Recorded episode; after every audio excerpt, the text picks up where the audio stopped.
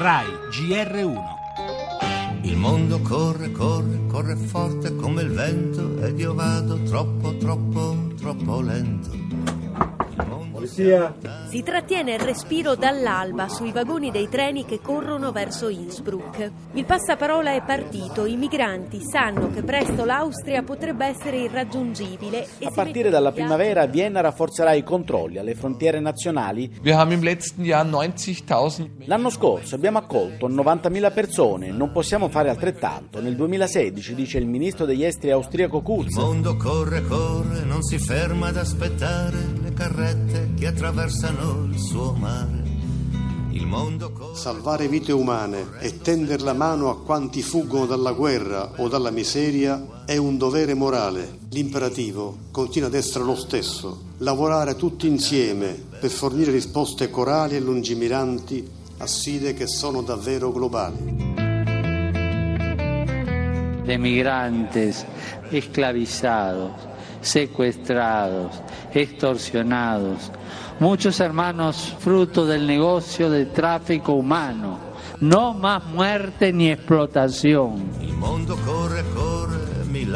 Migranti schiavizzati, sequestrati, vittime del traffico umano. Le parole di Papa Francesco nel suo ultimo giorno in Messico, i suoi appelli, basta, morte e sfruttamento, riecheggiano più forti e incisivi che mai. Per il luogo in cui sono pronunciati, la frontiera con gli Stati Uniti, un muro dell'umiliazione dove ogni anno muoiono in centinaia tentando di attraversare a piedi il confine. Per il giorno in cui vengono pronunciati, appaiono infatti come un messaggio all'Europa che alla vigilia di un consiglio chiamato ancora una volta a fare i conti con la crisi migratoria minaccia di costruire nuovi muri dell'umiliazione. L'ultimo al Brennero con l'annuncio da parte austriaca di controlli serrati, impenetrabili quanto un filo spinato o una barriera di mattoni. Oggi le Alpi, ieri Lampedusa, ogni giorno il mare Egeo e dall'altra parte del mondo appunto il Messico. Quella dell'immigrazione è davvero una tragedia globale e come ha ricordato il presidente Mattarella esige una risposta globale.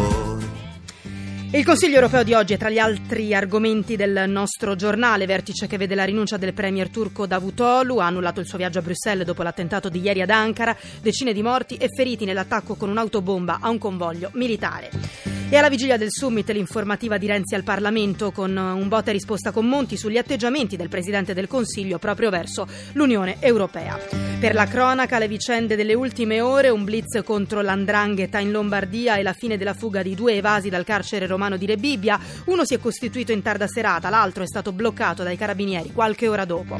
E torneremo poi a parlare del sogno olimpico della capitale con la presentazione di un primo dossier al comitato organizzatore e infine il calcio con gli ottavi di Champions, la Roma battuta dal Real.